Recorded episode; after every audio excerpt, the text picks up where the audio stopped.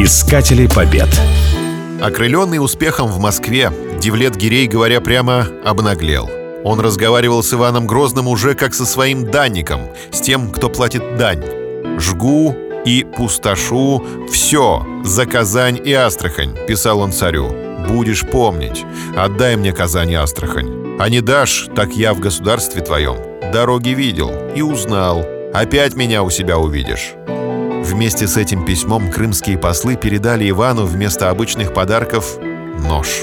Грозный, однако, тянул время, а потом заявил ханским послам, что еще неизвестно, в чью пользу закончится новый поход хана на Русь. Ну, прям как в воду смотрел.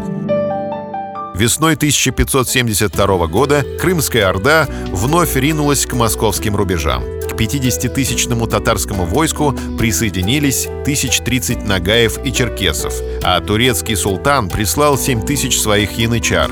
Вместе с численностью войска возросли и аппетиты хана. Девлет Гирей не скрывал, что едет в Москву на царство – по свидетельству одного современника, хан похвалялся перед турецким султаном, что возьмет всю русскую землю в течение года, а великого князя пленником уведет в Крым.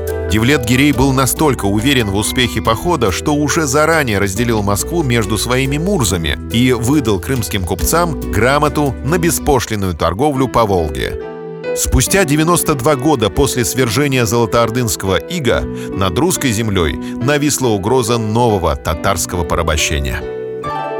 Орда вторглась на Русь 23 июля. Крымцам удалось обмануть русское войско, сторожившее броды на Оке. Переправившись через реку, Девлет Гирей, как и в прошлом году, устремился прямиком на Москву. Однако теперь необычной ситуация заключалась в том, что по пятам Орды шел передовой полк князя Дмитрия Хворостинина, а следом остальное русское войско под командованием воеводы князя Михаила Воротынского.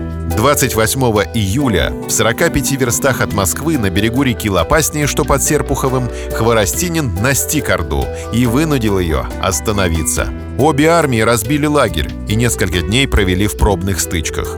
Наконец, 4 августа разыгралось решающее сражение. Зажатая в клещи, Орда была разбита на голову. Девлет Гирей едва ушел назад в Крым с 20 тысячами всадников. Это было все, что осталось от 80-тысячной Орды.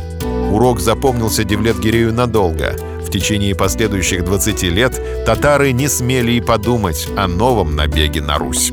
Имена победителей хана, князя Воротынского и князя Хворостинина, стали тогда широко известны за пределами России. Нам эти имена уже мало что говорят, хотя победа на реке Лопасне вполне сопоставима по своему значению с Куликовской битвой.